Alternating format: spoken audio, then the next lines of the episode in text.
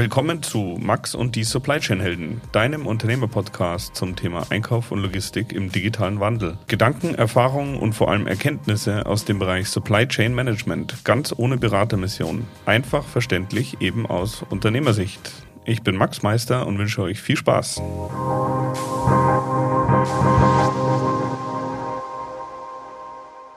Okay, äh, willkommen zu einer neuen Folge von Max und die Supply Chain Helden.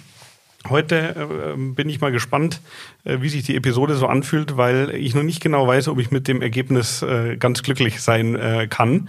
Aber äh, ich habe meinen heutigen Gast bei äh, LinkedIn gelesen oder habe was von ihm gelesen. Und zwar hat er geschrieben, in Zukunft gibt es kein lieferantengebundenes Kanban mehr. Und äh, das hat mich natürlich getriggert und da habe ich mir gedacht, das will ich mal mir im Detail ein bisschen anschauen und ein bisschen was drüber lernen. Und ich glaube, das ist auch für euch interessant. In dem Sinne starten wir schon mal. Wie immer freue ich mich über Feedback an max at supplychainhelden.de. Und ähm, los geht's. Also, heute ist zu Gast der Josef Gutzmiedl, CEO von der PS Corporation und äh, sozusagen Zitatgeber äh, von meinem äh, Zitat soeben. Also, Josef, äh, herzlich willkommen. Hallo Max, vielen Dank für die Einladung. Freut mich heute bei dir im Supply Chain Helden Podcast vortragen zu dürfen. Auch für ein sehr kontroverses Thema, vielleicht aus äh, manch klassischer Lieferantensicht. Ja, genau. Also dementsprechend äh, äh wird es mit Sicherheit spannend. Ähm, bevor wir loslegen, ähm, wenn ich das richtig äh, verstanden habe, äh, seid ihr oder bist du ein äh, Anbieter von Kanban Software und äh, sag ich mal alles, was da so dranhängt. Bevor wir einsteigen, kannst du mal versuchen, für meine Hörerinnen und Hörer des, äh, den Begriff Kanban oder das äh, Prinzip kurz zusammenzufassen? Jawohl, also Kanban hat ja seinen Ursprung in der Produktion, wo man sagt, die Produktion zieht sich sein Material. Das heißt, man hat in der Produktion zwei Behälter oder Ladungsträger von einem Material vor Ort, verbraucht den ersten Behälter und sobald der erste Behälter leer ist, bestellt man mit dem ersten Behälter, sage ich mal, nach, wohingegen der zweite Behälter dann als Reserve dient, bis die Nachbestellung wieder vor Ort ist, um die Produktion sicherzustellen. Sodass ich wirklich im Pull-Prinzip das Material mir ziehe und immer genauso viel Material auf Lager habe, wie ich benötige. Okay, und Jetzt ist es so, wir machen das für viele verschiedene Kunden. Da gibt es ganz viele Anbieter, die das machen. Sag mal, mehr oder minder schlecht oder mehr oder minder gut. Und ähm, mich würde jetzt interessieren, warum du der Meinung bist, dass es dafür eigentlich äh, in Zukunft keinen Raum mehr gibt. Genau, also nehmen wir einfach mal einen klassischen mittelständischen Maschinenbauer in Deutschland, der beispielsweise Fahrzeuge produziert. Das heißt, er hat in seiner Produktion eine Vielzahl an Materialien, die er braucht. Elektroartikel, Schrauben, Hydraulik- oder Pneumatikartikel. In einem wiederkehrenden Bedarf, also Kanban-fähig. Wie geht er klassisch vor? Jeder kennt vielleicht von euch die klassischen C-Teile-Management-Systeme, wo ich sage, für Schrauben habe ich ein Kanban-System bei mir im Einsatz, um die ganze Steuerung zu optimieren. Aber diese klassischen Systeme kommen einfach schnell an ihre Grenzen, weil das Kernsortiment vom Anbieter nicht mehr ausreicht. Was heißt das aus Kundensicht? Ich habe ein Kammernsystem beispielsweise für Schrauben, habe vielleicht ein weiteres für Elektroartikel, habe vielleicht noch eins für Pneumatikartikel und die restlichen Artikel muss ich über mein ERP-System oder per E-Mail ähm, manuell bestellen. Also das heißt, aus Kundensicht, ich habe für einen und denselben Prozess, nämlich Kanban, unterschiedliche Systeme im Einsatz, die ich alle separat bedienen muss und wo ich auch separat die Logistik dafür benötige. Okay, aber jetzt ein bisschen provokant gesagt, jetzt vom ganz klassischen Kanban äh, könnte man auch die These vertreten und sagen, dem Kunden ist es wurscht, wie das im Hintergrund läuft, er will immer nur eine volle Kiste haben. Ja, natürlich ist das Ziel von Kanban, die Produktionsversorgung sicherzustellen. Also no running out of stock. Aber der Kunde muss ja sehen, dass hinter diesen verschiedenen Prozessen für seine Teilbereiche auch verschiedene Lieferanten, verschiedene Logistikabwicklungen stehen. Und diese verschiedenen Prozesse kosten natürlich auch Geld, auch auf Lieferantenseite und Koordinationsaufwand auf Kundenseite. Plus in den klassischen Kammernsystemen ist es oftmals, dass Regalsystem, Behälter, alles vom Lieferanten gestellt werden und der Kunde eigentlich keine Chance hat, auch nur ein Teil oder ein Artikel in einem laufenden Kanban-System zu wechseln, ohne dass er jedes Mal sein ganzes Lagersystem umstellen muss. Okay, also allgemein äh, kann ich das gelten lassen. Jetzt bei uns weiß ich, aber es ist ja auch nicht der Großteil von unserem Geschäft, aber bei uns weiß ich schon, dass wir, äh, sag ich mal, sehr individuell hier unterwegs sind und auch kleine Änderungen durchaus möglich sind. das Argument verstehe ich. Also du sagst, na, eben sozusagen, man muss auch als Kunde die Prozesse im Hintergrund berücksichtigen. Zum einen, weil sie A, was kosten, aber B, auch weil sie unterschiedlich sein können. Und ähm, die, die Technik vor Ort äh, kann der Kunde oft nicht beeinflussen oder nicht so stark beeinflussen. Das ist äh, eins der Hauptargumente, oder? Genau, plus eben die immense Abhängigkeit an einen Anbieter für das Sortiment im Kanban-System. Das heißt, er hat dann nur in diesem Schraubenkanban beispielsweise nur das Kernsortiment des Lieferanten oder seine Eigenmarken. Kann aber beispielsweise dann nicht sagen, ich möchte meine lokale Dreherei oder Fräserei mit anbilden oder weitere Unternehmen oder sogar, sagen wir, Marktbegleiter des Kanban-Anbieters, weil mhm. keiner Interesse daran hat. Ja, okay, klar. Das ist nachvollziehbar, ist ja auch oft äh, heute die gängige Praxis, dass man dann halt einfach äh, das gesamte Sortiment versucht abzubilden. Ja.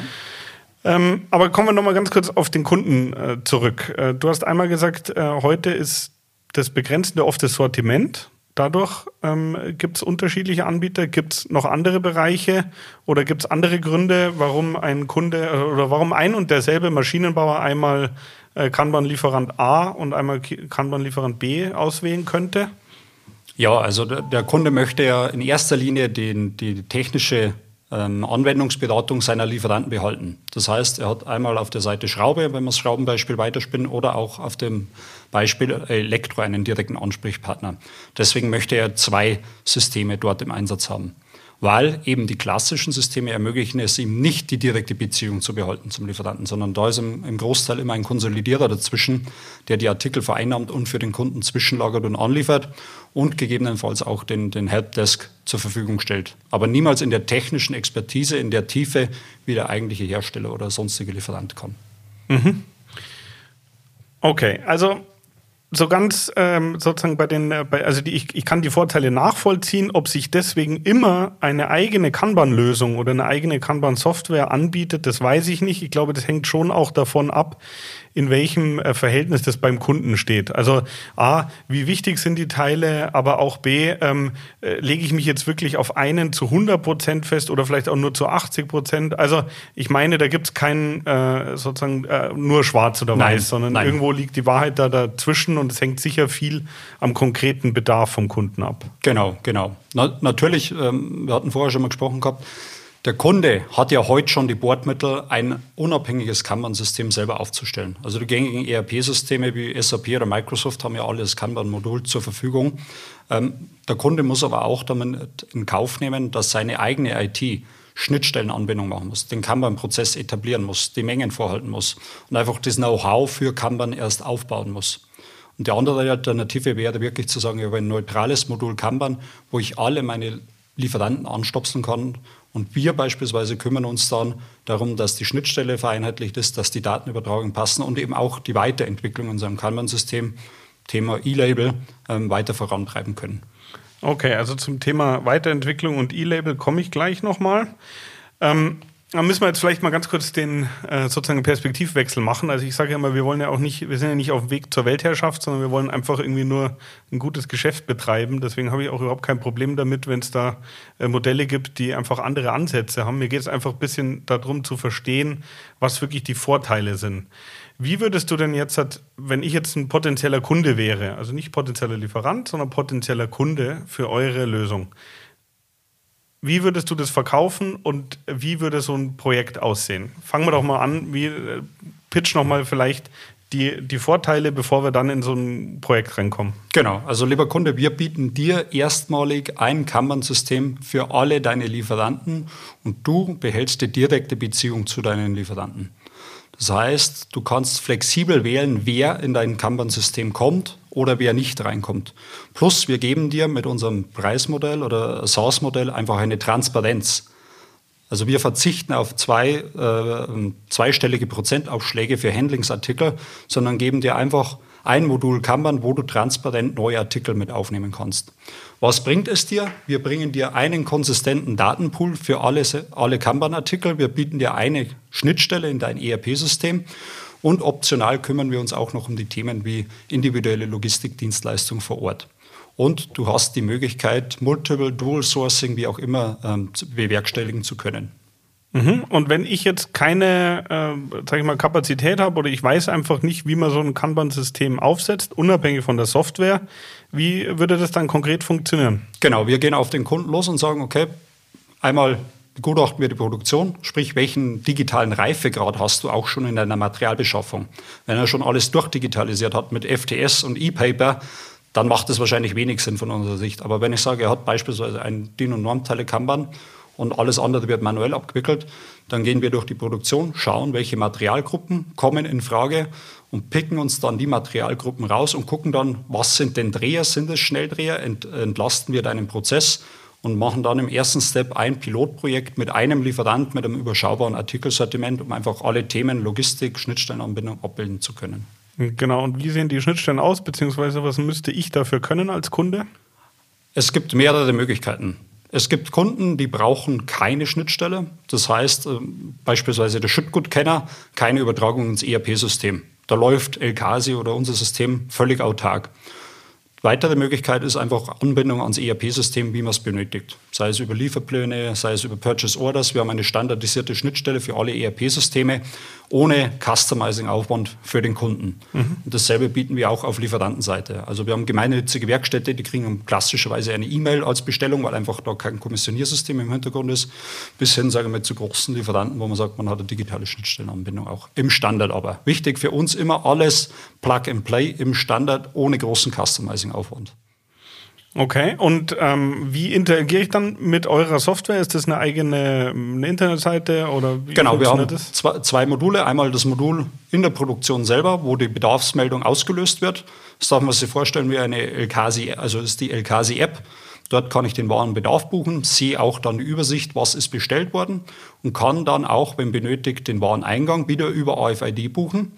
Und im Hintergrund habe ich natürlich die Software, Webplattform, wo sämtliche Bestellungen gemonitort werden, überwacht werden, Schnittstellen überwacht werden, alles voll automatisiert. Also auch beispielsweise dadurch, dass wir die Wareneingänge abbuchen, kann ich überwachen ähm, Wareneingänge, Lieferperformance. Also wenn mhm. ein hinterlegten Turnus hätte, beispielsweise fünf Tage, kann ich automatisch ein Warensystem äh, mit angliedern. Okay, beschreib das bitte nochmal schnell genauer. Ich bin mir nicht sicher, ob ich es verstanden habe, das letzte. Genau, also wir haben, buchen ja einmal mit AFID oder mit IoT-Technologie den Warenbedarf in der Produktion. Also wenn jetzt zum Beispiel ein Behälter in einen Briefkasten geschmissen wird oder aus dem Regal rausgenommen wird, also unterschiedliche Technik, genau. die eine Leermeldung verursacht, so genau. würde ich jetzt sagen. Okay. Also sprich eine Bestellung beim Lieferanten. Und wenn der Wareneingang kommt, ist die Ware ja entweder in einen Behälter geschüttet oder wird wieder in einen Behälter verbracht. Und mittels diesem Behälter mit AFID-Tech oder IoT-Technologie wird auch wieder der Wareneingang bestätigt. Mhm. Weil uns interessiert ja die Ware tatsächlich vor Ort. Uns interessiert nicht ein Lieferavis oder ein Telefonat vom Außendienst oder vom Innendienst, dass die Ware kommt, sondern auf Kundensicht interessiert uns nur die Ware, die mir tatsächlich in der Produktion wieder vorliegt. Und dadurch kann unser System natürlich auch den Wareneingang überprüfen und kann dann monitoren, automatisiert, ohne dass Menschen dahinter sagen wir, agieren müssen. Und das Zweite ist, wenn ich logistische Dienstleistungen habe, habe ich natürlich auch einen transparenten Kenner für die Logistikabwicklung, weil pro Behälterbewegung ist ein Wareneingang ähm, erfolgt. Okay, und wie wird in der Regel der Wareneingang verbucht beim Kunden? Der, wenn er ähm, LKASI autark läuft, dann gar nicht im ERP-System. Ansonsten beispielsweise bei SAP über Lieferpläne, dass man einfach den Wareneingang zubucht oder die Purchase Order mitbucht. Also bei, bei großvolumigen oder wertigen Teilen macht der Wareneingang auf alle Fälle Sinn mit der Anbindung. Mhm. Müssen wir vielleicht nochmal kurz einen Bogen machen, damit ich äh, das äh, sozusagen auch verstehe über die Technik. Du hast jetzt von IoT, also äh, sag ich mal Internet of Things oder Industrie 4.0, das sind dann, sag ich mal, vielleicht Wagen, die sagen, hier steht jetzt eine Kiste. Kannst du ein bisschen was über die Technik sagen? Weil mir fehlt noch das Bild, wie sozusagen sieht es wirklich konkret beim Kunden aus und ja. was kommt konkret von euch? Genau, also wir arbeiten bei der Hardware mit Partner zusammen. Also wir sind kein eigener Hardware-Hersteller, sondern nehmen Off-the-Shelf-Hardware für verschiedene Möglichkeiten. Barcode, denke ich mal, ist das Klassischste, was jeder kennt, wäre für, für kleine Kunden. RFID-Technologie, wo ich sage, mit einem RFID-Empfänger oder Reader oder einem Mobile-Device. Oder was wir ganz neu haben, ist eben diese E-Label-Technologie, wo ich sage, ähnlich wie ein Amazon Dash-Button bestelle ich über einen Knopfdruck ähm, beim Lieferanten oder in der Intralogistik und äh, buche auch wieder den Wareneingang dazwischen. Okay, also ich habe auch drei so Amazon Dash Buttons, aber die gehen bei mir nicht mehr. Also ich habe A, einmal sehr viel äh, Spielmittel bestellt, aber das ist ein anderes Thema. Ähm, äh, E-Label ähm, sagt mir so nichts. Bitte versucht es nochmal äh, also, ein bisschen ausführlicher, dass ich mitkomme. Kein Problem. Also wir kennen, vielleicht im Supermarkt gibt es schon moderne Supermärkte, die elektronische Preisauszeichnungen haben die natürlich dann ganz einen anderen Hintergrund haben für Day Pricing.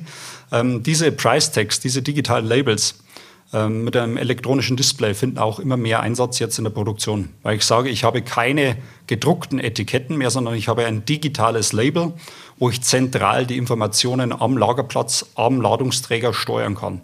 Also Artikelnummeränderungen, ähm, Artikelsperrungen, ähm, Lieferinformationen, technische Zeichnungen oder gewisse Drehmomente oder Installationshinweise kann ich alle auf dem digitalen Display darstellen, ohne dass jemand E-Mails oder Excel oder sonst irgendwo rumgehen muss. Mhm. Und da ist ein, signifikanter Vorteil im gesamten Prozess. Äh, Prozess. Und, und, da ist im Zweifelsfall auch ein Knopf mit dabei, wenn ich sage, äh, ich habe vielleicht dann sogar nur eine Kiste und sage, ja. oh, die geht gleich leer oder die ist schon leer, genau. drücke ich einen Knopf, kommt eine neue Kanban-Kiste dann angeliefert. Also da da gibt es mehrere Anmeldung, äh, Anwendungsmöglichkeiten. Entweder ich sage, ich mache großvolumige B-Teile an Palettenstellplätzen, also Kabelrollen, Haspelrollen oder auch Industriegase, mhm. ähm, kann es aber genauso gut am Behälter und am Arbeitsplatz anbringen.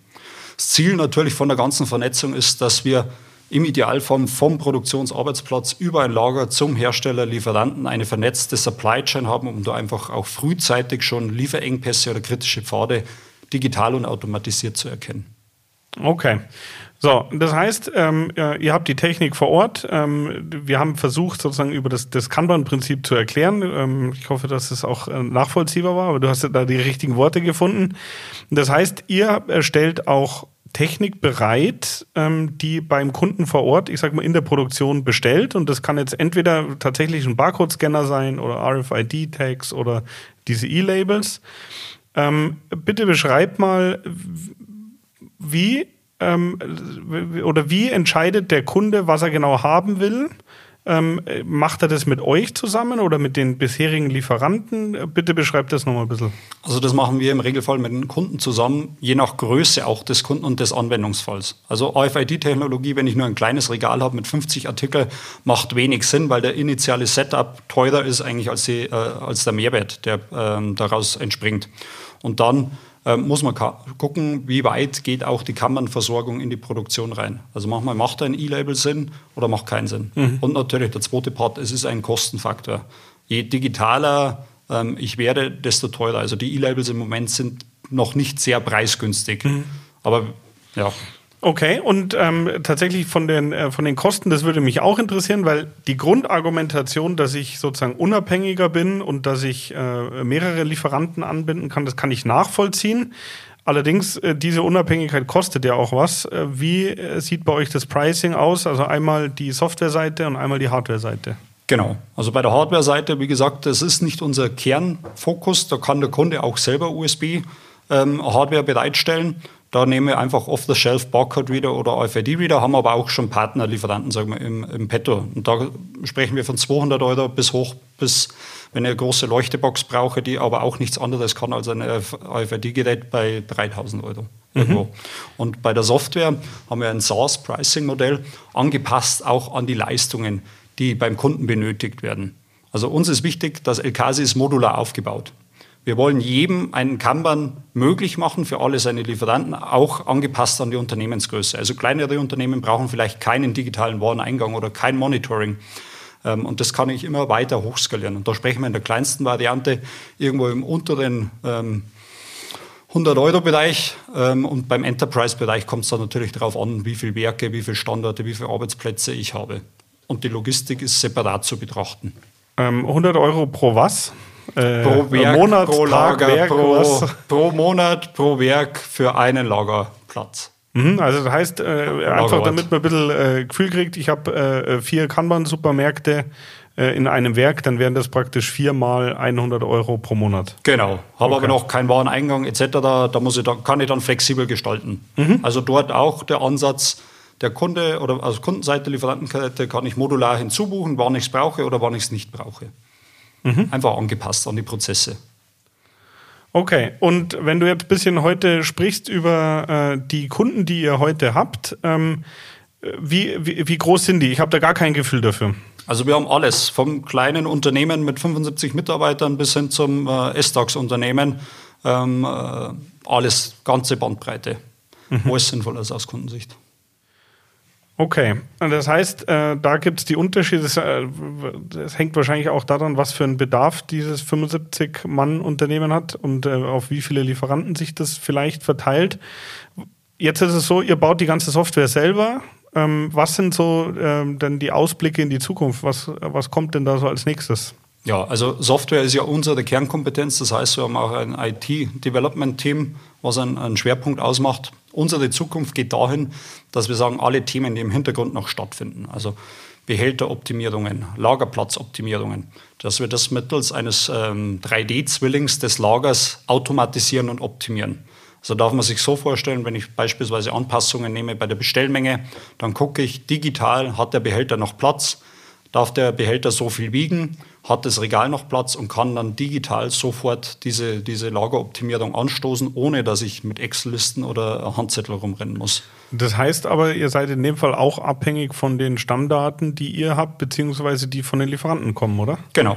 Also wir brauchen natürlich dafür irgendwo Stammdaten, CAD-Dateien oder STL-Dateien plus die Kombination mit den Lager Daten, also sprich Regalsysteme und Behältersysteme, um dann letzten Endes diesen Zwilling auch zu befüllen. Aber diese Daten sind im Regelfall erhaltlich.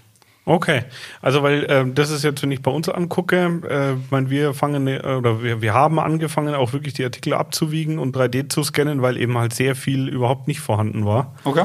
Deswegen, aber das ist, glaube ich, auch sortimentsabhängig. Also es gibt Bereiche, die sind sicher besser standardisiert und Bereiche, die sind schlechter standardisiert. Genau. Ähm, in der aktuellen Lage, ähm, wie, wie merkt der Kunde, wenn ich bei einem Lieferanten äh, ein Belieferungsproblem kriege? Er kriegt frühzeitig eben durch die Monitoring vom Wareneingang die Information, pass auf, dieser Artikel wird nicht zeitgerecht geliefert. Der Lieferant hat wiederum sofort die Information auf dem Tisch, pass auf, der Kunde braucht eine Information, wann kommt der neue Artikel. Parallel dazu überwachen wir auch sämtliche ABs. Also Corona hat uns gezeigt, dass sich ja für einen und denselben Artikel die ABs während des Tages ja öfters mal ändern können durch mhm. unterschiedliche Beschaffungszeiten. Und dort erkennen wir automatisch über Texterkennung, was ist der neue Liefertermin, gleichen den ab mit den standard hinterlegten Lieferterminen und geben dann frühzeitig die Information an den Kunden raus. Und vergleicht ihr diese Daten ähm, zentral für alle eure Kunden oder ist es jeweils in einem Datensilo, dass sozusagen der Kunde aber auch nur seine eigenen Daten sieht? Genau, nur für seine eigenen Daten letzten Endes. Okay, aber das wäre tendenziell für die Kunden, die es wollen, ja auch noch ein Potenzial, dass ich von anderen äh, Kunden auch dazu lerne, oder? Genau, also das Ziel wäre zu sagen, okay, man erkennt vielleicht im Hydraulikbereich ist die Wiederbeschaffungszeit für dieses Materialsegment jetzt äh, um 10% gestiegen. Einfach dort eine generische Information rauszugeben und zu sagen, pass auf, hier könnte es zu Engpässen kommen. Mhm. Und weil du vorhin angesprochen hast, Max, was haben wir noch im Petto? Also wir wollen eigentlich diese Vernetzung schaffen, Produktionsplanungsdaten matchen auch mit den Wiederbeschaffungszeiten und dort einfach wirklich in, in einer Art Predictive Supply Chain dieses Thema anzugehen und automatisiert abzubilden. Sowohl auf Kundenseite als auch auf Lieferantenseite, weil beide profitieren ja davon. Weil wir wollen ja im Kanban immer die Produktion am Running äh, ja. erhalten. Ja, ist klar. Also äh, in dem Fall, äh, das spräche allerdings äh, aktuell noch für ein äh, schönes Kanban-System von uns, weil das machen wir aktuell schon. Also dass wir die Daten sozusagen zusammengefasst sammeln im Waren, äh, nicht im Wareneingang, sondern im Einkauf ja. und wirklich auch schauen, wie entwickeln sich die Wiederbeschaffungszeiten und im Zweifelsfall wirklich auf Teileebene Rückmeldung an den Kunden geben. Ja. Also deswegen, da ist mit Sicherheit ein äh, großes Potenzial vorhanden. Das genau. Ich, also äh, ich meine, ihr seid schon relativ weit aus, aus Lieferantensicht, aber wenn wir auch an gemeinnützige Werkstätten oder kleinere Händler denken, dann geben wir denen auch die Möglichkeit, sagen wir schnell auf dieses Pferd aufzusatteln. Ähm, eben mit dem Fokus aus Kundensicht alle seine Lieferanten mit anzubinden, mit dieser Information. Mhm. Wenn es der Lieferant schon hat, umso besser. Ja, ist klar, aber natürlich auch nicht in allen Sortimentsbereichen bei uns. Also das geht dann eher in den Bereichen, wo wir halt einfach auch wirklich Traffic haben, also wo wir ja. viele Verbrauchszahlen haben. Okay, also ich glaube, ich habe es im, im, im Groben und Ganzen verstanden. Ähm, das heißt, ähm, ihr habt äh, einmal äh, zwei unterschiedliche Softwarepakete. Ihr äh, könnt den, äh, den Kunden beraten, wahrscheinlich auch teilweise mit äh, den äh, Herstellern von der Technik vor Ort und äh, versucht sozusagen, äh, ja, wie, wie ein Kanban-Beratung äh, da aufzutreten. Beratung würde ich nicht sagen, sondern der Fokus liegt wirklich auf der Software, auf dem Kanban-Modul. Okay, aber ihr braucht ja sozusagen, also sozusagen, wenn ihr nur die Software anbietet, dann kann der Kunde das ja noch nicht. Also wenn, außer er hat jetzt schon Kanban im Einsatz und hat die Erfahrung gesammelt, weil das wissen wir, wir beide, alleine das Anpassen von dem Kanban-System über die Zeit, weil ja. Produkte laufen aus, es kommen andere Produkte dazu. Plötzlich hat man ein Produkt im Kanban, das passt überhaupt nicht mehr ins Regal. Also es lebt ja sozusagen. Und ähm, das muss man ja dem Kunden auch irgendwie beibringen, dass der damit umgehen kann. Genau, also dafür nutzen wir aber dann auch im lebenden Kanban unsere Software. Da haben wir einen Kanban-Tuner drinnen, der solche Themen macht wie Renner-Penner-Analysen oder ähm, äh, FIFO-Prinzip missachtet oder Behälter verloren gegangen oder ich habe alle äh, Behälter auf einmal bestellt. Das, das wäre ein Signal für Running out of Stock. Mhm. Ähm, und das machen wir aber alles schon im Hintergrund automatisiert und intuitiv so aufbereitet auf einer Webplattform, dass der Kunde es auch schnell versteht, ohne dass er irgendwo groß ähm, sich einlesen muss oder Lehrgänge braucht für, für Kanban-Bewirtschaftung. Mhm. Okay, dann hätte ich eigentlich nur noch äh, eine Frage und zwar, wie wollt ihr dann dann in Zukunft, also wenn es, also, wie sagt man, äh, wenn es geht, äh, ihr seid ja schon bei Kunden von uns, also bei einem weiß ich es zumindest, äh, wäre das natürlich sowieso gut, wenn ihr uns immer mit reinbringt, das ist das eine. Aber äh, mich würde interessieren, wie wollt ihr bei anderen Kunden wachsen oder wie, wie akquiriert ihr äh, Neukunden? Also unsere Neukundenakquise ist entweder direkt über uns, über die Ansprache, dann mhm. natürlich auch großes Referenzmarketing über bestehende Kunden und der dritte und größte Baustein, was ja auch in unserem Namen ist, dieser Corporations-Ansatz, auch über unsere bestehenden Lieferanten. Mhm. Also wir haben jetzt über 85 aktive Lieferanten darin, also sagen wir die gängigsten Industrielieferanten und Hersteller sind mit dabei, die dann auch oftmals beim Kunden den Bedarf sehen, dass man einen Kanban braucht und zwar nicht nur für sein eigenes Sortiment, sondern für alle Sortiment und die bringen uns dann beim Kunden auch ins Spiel. Mhm. Okay, ja, ich äh, frage deswegen nach, weil das ist ja schon ein relativ kompliziertes Produkt. Also das ist ja nicht äh, sozusagen, kann, kann mir schlecht bei Amazon bestellen, sondern das ist sehr beratungsintensiv, muss man Vorteile erklären. Also das ist nicht einfach im Vertrieb. Ja, ich sage mal, wenn der Kunde kennt ja Kanban. Er kennt im Industriebereich kennen viele den, den, den, den äh, Schraubenkanban und wir sagen halt, pass auf, wir geben dir ein Kanban für alle deine Lieferanten und wir machen dem Kunden, da müssen wir ihn beraten, auch frei davon, dass wir nur über C-Teile sprechen, also kleine oder kleinvolumige Teile oder kleinpreisige Teile, sondern eben auch großvolumige Teile, die für ihn sinnvoll sind in der Abwicklung. Also auch Roheisen, ähm, Industriegase oder Sattelzüge voll Glaswolle sind denkbar. Mhm. Also frei machen von der C-Teile-Welt, sondern wirklich in diesen Kanban-Gedanken, um einfach einen Prozess mit einem System einzugliedern. Okay, also ähm, ich glaube, ich habe soweit verstanden. Vielen Dank schon mal für deinen Input. Ich meine sozusagen, es gibt äh, da nicht die One-Size-Fits-All-Lösung. Also auch nicht für jeden Kunden äh, muss er unbedingt äh, lieferantenunabhängig sein kann den Gedanken dahinter schon verstehen. Ich glaube, man kann, äh, man muss ein bisschen gucken, was für Aufwände entstehen, wie groß ist es, wie wichtig ist es und man muss es vielleicht auch nicht sozusagen äh, übers Knie brechen, ja, wenn es man einfach ein kleines äh, Schraubenkanban oder Dichtungskanban mhm. oder so hat und es läuft und ich brauche auch nicht viel äh, Monitoring im Hintergrund. Ähm, was mir gefällt, ist der direkte, äh, sozusagen die direkte Verbindung auch bei technischer Expertise zwischen dem Kunden und dem Lieferanten. Das ist nämlich meiner Meinung nach oft auch äh, so äh, ein bisschen eine Blackbox. Und ähm, das Wichtigste ist ja, dass die Kunden äh, oder dass die Firmen produzieren können. Ja. Und ähm, da ist es, glaube ich, auf jeden Fall von Vorteil, wenn man auch Supply Chain übergreifend wirklich sinnvoll miteinander kommuniziert. Also das ist schon auch unser Ansatz. Also ja. da bin ich nicht, nicht äh, sozusagen dagegen, sondern ich kann das schon nachvollziehen. Und ähm, ja, äh, danke für deinen Einblick und ähm, dann wünsche ich dir da äh, viel Erfolg. Super, Max. Vielen lieben Dank äh, für das Gespräch und den konstruktiven Austausch. Freue mich aufs nächste Mal. Ja, danke. danke.